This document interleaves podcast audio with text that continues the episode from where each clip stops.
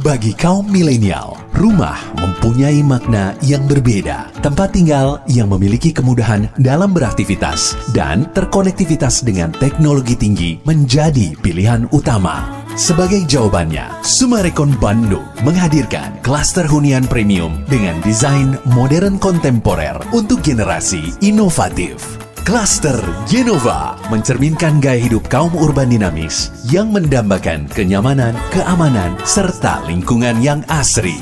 Cluster Genova dirancang untuk memenuhi gaya hidup modern pelaku industri kreatif yang dinamis dan nomadik. Kunjungi show unit dan clubhouse Cluster Genova, hunian terbaru dari Sumarekon Bandung. Launching tanggal 15 Juli 2023 di Plaza Sumarekon Bandung. Kunjungi pameran kami di Trans Studio Mall dan Pascal 23 mulai tanggal 3 Juli sampai dengan 9 Juli. Untuk informasi lebih lanjut hubungi Marketing Gallery Sumarekon Bandung di nomor telepon 022 8730 1588 022 8730 1588.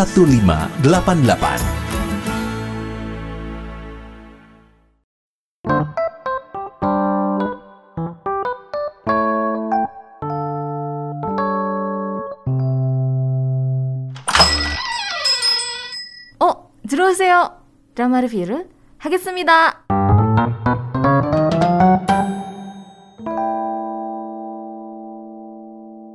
Langsung aja sekarang saatnya untuk aku ngebahas satu buah drama yang berjudul Summer Strike. Ini tuh drama yang diadaptasi dari webcomic yang terbit di Never ya. Aku coba cari di aplikasi webtoon tapi ternyata nggak ada. Jadi kalau kamu mau baca mau nggak mau ya harus di Never. Ditulis oleh Ju Yong Hyun si webcomicnya ini. Oke, kita bahas dulu untuk direkturnya ya. Direktur dari drama Summer Strike adalah Lee Yun Jung sama Hong Moon Pyo. Kalau Lee Yun Jung, wait, aku pernah nontonin dramanya dari Lee Yun Jung itu adalah Cheese in the Trap tahun 2016. Ini satu drama yang sebenarnya seru tapi endingnya nyebelin. Cheese in the Trap. Terus sisanya drama-drama lainnya tuh ada Six Love Stories, Udah gitu ada Golden Time, ada Heart to Heart, terus ada Argon, The Lies Within, uh, Coffee Prince, dia juga nulis Coffee Prince. Iya, satu-satunya yang aku, oh enggak, dua berarti Coffee Prince sama and the Trap yang pernah aku tonton. Ya, terus kalau untuk penulisnya itu penulis webcomicnya juga ikutan nulis skrip untuk dramanya yaitu Ju Yeon Hyun Terus ada Hong Moon Pyo sama Lee Yoon Jung. Berarti Lee Yoon Jung sama Hong Moon Pyo selain jadi sutradara jadi penulis juga gitu. Uh, untuk networknya itu ada di Ena, Jenny TV sama Season. Kalau misalnya kalian pengen nonton, ada di View sama di Netflix. Episode-nya nggak banyak, cuma 12 aja. Rilis date-nya itu dari tanggal 21 November sampai 27 Desember 2022. Jadi sudah tamat ya. Drama ini tergolong drama healing dengan visual yang memanjakan mata karena pemandangan di drama ini tuh bagus banget. Pedesaan yang tenang gitu, yang ya pantai, yang alam lah. Terus tone warnanya pun soft jadi enak gitu nontonnya tuh. Um, kisah yang diangkat juga sederhana, nggak ada konflik yang ngejelimet yang bikin kita overthinking. Siapa nih pelakunya? Nggak ada yang kayak gitu uh, walaupun memang drama ini sebenarnya ngangkat konflik tentang kehidupan yang sulit kehidupan sehari-hari gitu. Tapi pas nonton kamu bakal lebih ngerasa relate dan deket sama setiap tokoh yang ada di drama ini. Mungkin reasonnya karena drama ini nyeritain tentang kehidupan sehari-hari gitu. Anyway alur di drama ini juga tergolong lambat ya. Cuman gak selambat interest of love sih itu lambat banget kan? Atau um, aduh lupa lagi di Netflix itu apa ya judulnya? Bentar. Ketemu ada satu drama yang nyeritain tentang orang introvert yaitu My Liberation Notes. Ini yang bisa ditonton di Netflix. Ini juga kan alurnya lama banget. Nggak selama itu sih tapi kalau dibandingin sama drama-drama lainnya uh, Summer Snack tergolong agak lama gitu sih alurnya tuh. Um, terus jujur aku pas nonton kayak lagi healing juga secara nggak langsung sebenarnya. Terus malah jadi kepikiran pengen pindah ke desa kayaknya enak ya gitu. Sepi kan lebih tenang juga lebih adem juga lebih banyak pohon-pohonnya lebih nggak padat kayak kota kan rame banget banyak kendaraan ya cuman ya balik lagi kan em, tergantung kebutuhan ya sebenarnya. Oke kita kembali ke drama Summer Strike ini ya. Em, Summer Strike ini nyeritain tentang satu gadis namanya Iorem yang diperanin sama Sol Hyun dia itu kerja di sebuah kantor penerbit jadi editor freelance dia pekerja yang baik sebenarnya. Dia sangat bekerja keras lah gitu. Rajin juga orangnya. Satu kali project dia yang dia handle itu ditikung sama rekan sekantornya. Sebel banget sih ini, beneran. Jadi aku spill ya, waktu dia lagi harus ketemu klien untuk presentasi gitu, tiba-tiba si rekan kerjanya tuh bilang klien kita ini tuh suka minum kopi berani ini gitu. Dan itu lumayan jauh. Terus akhirnya Iora mau nggak mau pergi. Pergi pun perjuangan banget lah dia untuk beli kopi. Sampai kantornya dia udah lari-lari udah keringetan ternyata meetingnya atau presentasinya udah mulai dan dilakuin sama si rekannya si presentasinya itu udah gitu sebelnya si rekannya tuh nggak minta maaf dong tapi dia malah kayak kasih alasan ini itulah pokoknya resek banget nyebelin banget Terus masih nanya lagi, kamu tetap mau bantuin kan untuk project ini kan? Iya orang bilang iya iya aja dibantuin gitu. Cuman, eh sebel.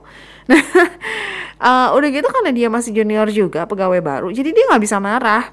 Memang di Korea itu lumayan kuat ya senioritasnya gitu. Jadi mau nggak mau ya Yorem pasrah aja ngelakuin apa yang Sonbei-nya suruh gitu.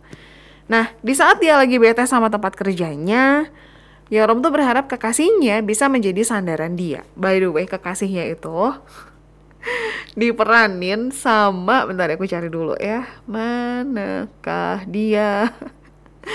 dia tuh aku nonton di drama Alchemy of Souls, Switch arwah gitu kan, Switch jiwa. Jadi yang nyebelin ya. Terus aku nonton drama ini dia juga nyebelin. Diperanin sama Jang Sung Boom di Alchemy of Souls season yang pertama itu ada satu guru yang switch jiwanya sama muridnya karena si gurunya tuh pengen awet muda ceritanya ditukar lah gitu nah itu diperanin sama Jang Sung Bum agak nyebelin kan terus di sini pun agak nyebelin gitu aku mungkin masih masih belum bisa move on dari karakter dia yang ada di Alchemy of Souls kali ya. Nah singkat cerita pokoknya si Yoram ini pengen curhat lah gitu sama pacarnya. Dan dia tuh pacaran udah enam tahun bukan waktu yang sebentar kan. Harusnya kalau udah enam tahun lumayan udah saling tahu sifat dan karakter masing-masing lah gitu ya. Nah, Yoram curcol nih sama pacarnya, dia cerita, hari ini tuh aku disuruh beli kopi, terus udah gitu ditikung, segala macam lah dia cerita. Cuman memang ketika Yoram datang ke kantor pacarnya, ini pacarnya tuh pas ketemu sama Yoram tuh mukanya rada bete lah keliat gitu, rada kayak ngapain sih gitu. Nah, Yoram cerita, udah gitu si pacarnya ini ngasih jawaban yang kurang menyenangkan. Dia bilang kalau Yoram itu kurang berusaha. Soset ya gitu. Si pacarnya tuh malah nasehatin, kamu tuh harusnya sebelum berangkat kerja kamu udah beli kopi duluan. Jadi kan kalau misalnya kamu udah bawa kopi duluan, kamu tuh nggak akan keringetan, udah gitu kamu nggak akan ditikung presentasinya sama teman kamu. Ya salah kamu sendiri. Dia tuh bilang gitu. Satu sisi aku relate sih sama Yoram sebenarnya yang orang lakuin itu cuman sekedar pengen cerita, ngeluarin unek-unek, bukan pengen dinasehatin panjang lebar gitu. Dia cuman pengen berkeluh kesah lah istilahnya. Tapi si pacarnya ini tuh ya nggak tahu mungkin dia juga lagi bete, dia juga lagi capek kali ya. Lagi jenuh juga mungkin ya. Akhirnya malah jadi kurang menyenangkan lah, jadi agak semi berantem bisa dibilang. Kita bahas dulu background keluarga dari Yoram ya. Yoram itu lahir dari keluarga yang biasa aja, bukan yang kaya raya banget, bukan yang susah banget juga enggak sih ya, standar lah gitu. Mamahnya enggak tinggal bareng sama dia, mamahnya tuh ada di satu kota kecil gitu. Udah sakit-sakitan juga karena mungkin ya usianya juga udah lumayan lanjut. Cuman mamahnya ini masih kerja di sebuah restoran gitu jadi pelayan sama jadi tukang cuci piring. Sebenarnya Yoram nggak suka kalau mamahnya tuh masih kerja karena urusan kesehatan. Udah di usia lanjut udahlah istirahat aja gitu. Cuman mamahnya pengen cari rutinitas lah gitu. Akhirnya tetap kerja. Nah Yoram itu punya satu kakak, kakaknya udah berkeluarga dan udah punya satu putra. Kita ngelihat dari sini kalau kehidupan Yoram tuh ya biasa aja. Sama gitu kayak kehidupan pada umumnya. Satu-satunya hal yang dibanggakan dari Yorem, dia tuh bisa kerja di sebuah perusahaan di Seoul, di kota besar, Jaset. Udah cuma itu doang. Sisanya yang lain ya udah sama aja gitu, biasa aja. Buat orang Korea bisa kerja di Seoul di satu perusahaan tuh memang satu pencapaian yang luar biasa gitu. Cuman karena situasinya lagi nggak bagus, terus Yorem dapat tekanan dari Sonbei-nya yang toksik banget di kantor.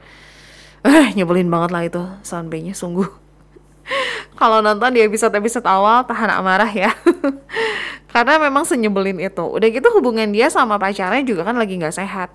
Dan malah aku spill ya, berakhir dengan putus. Putusnya tuh sedih lah pokoknya. Belum selesai sampai di situ, tiba-tiba aja Yoram dapat kabar kalau mamanya meninggal dunia. Nah, aku spill ya, putusnya tuh ketika ada di rumah duka. Sebenarnya sebelumnya si pacarnya tuh udah minta break lah istilahnya. Tapi bener-bener memutuskan hubungan itu pas di rumah duka. Orang lagi duka cita gitu ini diputusin. Uh, sejak saat itu akhirnya Yoram bisa dibilang kayak cangkang yang kosong gitu. Dia menjalani hidup tuh kehilangan semangat. Dia nggak punya tujuan hidup. Kayak semua yang berharga buat dia tiba-tiba hilang gitu aja. Makanya dia kehilangan arah banget. Kayak bingung gitu. Terus ada satu kalimat nggak kalimat sih satu satu dialog lah dia ngomong gitu.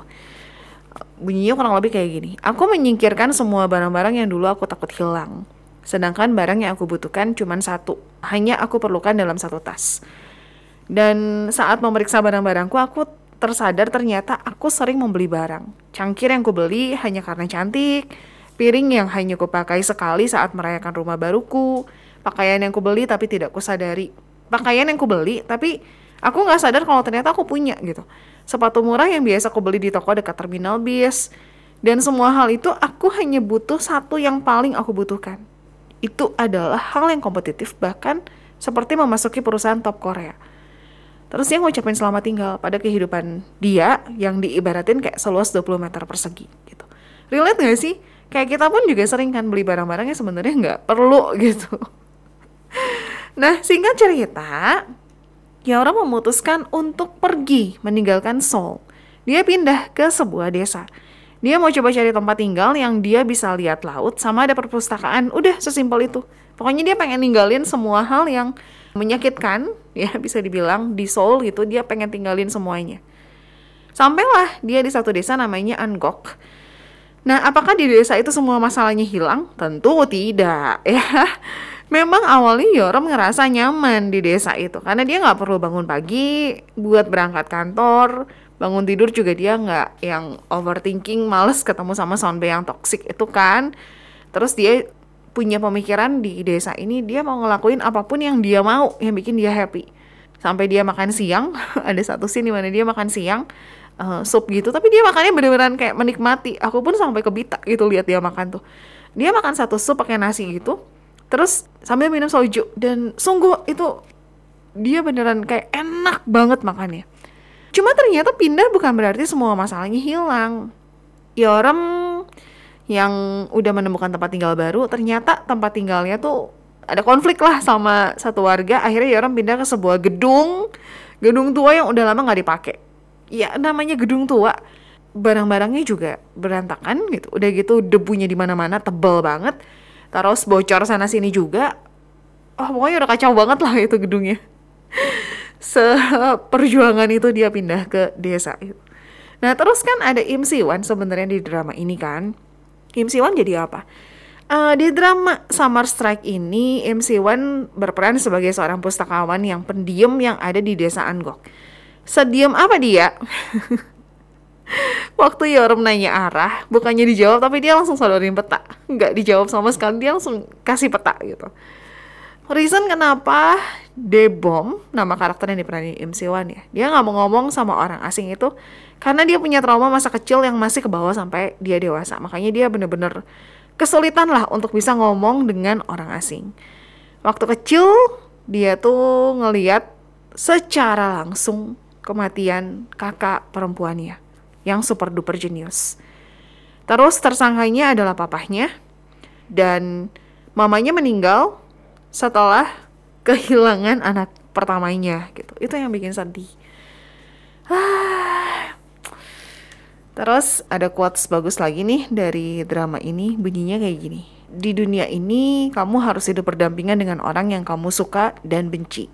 Begitulah, tidak ada yang bisa kamu lakukan. Oke, kita bahas dulu ya pemeran-pemerannya. Yang pertama itu adalah Sol Hyun yang berperan sebagai Lee Yeorem. Sol Hyun udah lumayan ya main dramanya di beberapa dramanya dia.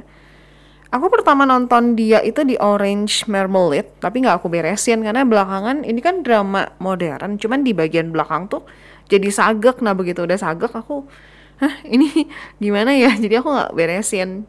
Cuman ini kan Orange Marmalade itu diambil dari webtoon. Seingat aku aku beres sih no, uh, baca Orange Marmalade ini webtoonnya ada di aplikasi webtoon by the way. Terus dia main di My Country The New Age, udah gitu di Awaken. Terus aku nonton lagi The Killers Shopping List yang bareng sama Ikwang Su yang nyeritain tentang Ikwang Su nyari pembunuh berantai atau iya pembunuh berantai deh kalau nggak salah lewat struk uh, supermarket dia gitu. Kalau film-film dari Sol Hyun itu ada tiga, Gangnam Blues, terus Memoir of a Murder, sama satu lagi The Great Battle. Gitu. Terus dia juga udah dapetin awards dari uh, actingnya dia. Yang pertama ada Popularity Award di tahun 2015 dari Blue Dragon Film Award. Terus untuk Orange Marmalade dia dapetin Popularity Actress Award di KBS Drama Awards tahun 2015. Terus dia juga pernah dapetin Star Award di Daejeon Film Award tahun 2018. Gitu. Itu untuk Sol Hyun ya. Terus untuk Im Si wah Im Si terakhir aku nontonin dia jadi psikopat semua. uh, film dulu ya, film itu dia main di Unlock yang bisa kamu tonton di Netflix. Ini film bagus banget. Harus nonton biar hati-hati. Terus dia main juga di Emergency Declaration jadi psikopat juga di situ. Terus dia main di The Merciless, uh, A Melody to Remember by the way dia tuh idol loh karena keseringan lihat dia acting ya aku tuh sampai lupa kalau dia tuh idol sampai kemarin ini kan dia sempat bikin fan meeting kalau nggak salah. Terus dia nyanyi tuh. Emang Im Siwon bisa nyanyi? Baru ingat kalau dia tuh idol. Dia tuh member dari grup ZEA yang ada Pak Hyun Sik gitu. Karena keseringan nonton dia acting jadi lupa kalau dia tuh sebenarnya idol. Terus dia uh, untuk drama dia ada di 39 tapi cuma jadi cameo doang. Missing di Other Side juga dia season yang kedua dia muncul tapi cuma jadi cameo doang. Terus aku nonton dia lagi di Strangers from Hell. Uh. Terus The King in Love dia tuh jadi first lead tapi rasa second lead. Ini tuh jarang banget drama Korea ya yang akhirnya second lead yang menang guys. Udah gitu dia ada di Missing Incomplete Life, Reply 1997, tapi cuma cameo doang. Terus dia ada di The Moon Embracing the Sun dan lain-lain. Cukup banyak sih dia. Dia pun udah dapetin beberapa award kayak Popularity Award di tahun 2014 untuk Blue Dragon Film Award, terus Best New Actor di MBC Drama Awards tahun 2014 untuk drama Triangle untuk Miseng dia dapet tiga award Best New Actor di Baeksang Arts Award tahun 2015 terus Jury Award di Korea Drama Awards sama satu lagi Excellent Actor mini series di Apan Star Award tahun 2015 Ya sebenarnya karakter utamanya cuma berdua ini doang gitu. Sisanya paling warga-warga desa karena sama seperti drama Hometown Caca mungkin ya. Aku ngerasanya ketika si dokter gigi itu yang dipelani sama Shin Min Ah pindah ke desa mau nggak mau kan dia jadi bagian dari desa itu dan bersosialisasi dengan warga desa itu juga kan. Nah di drama ini pun di Summer Strike sama gitu. Di awal aja Iorem itu sebenarnya awalnya dia mau nggak peduli. Dia mau udahlah jalan aja terus gitu. Tapi karena nggak tega akhirnya dia nolongin satu nenek-nenek yang anaknya tuh lagi mabuk banget. Saking mabuknya sampai nggak sadar lah. Pokoknya si neneknya ini kesulitan sekali untuk ngebopong anaknya. Nah untung dibantu sama Iorem. Iorem tuh sebenarnya udah jalan udah jalan terus aduh balik lagi gitu dia karena nggak tega untung tapi dia bantuin gitu dan ya pokoknya banyak hal yang akhirnya terjadi di desa itu. Seperti yang tadi aku bilang, ini tuh salah satu drama healing. Jadi nggak akan bikin kita overthinking gimana, nikmatin aja, nonton aja, ikutin alur ceritanya. Dan ya bisa kamu tonton di Netflix atau di Viu.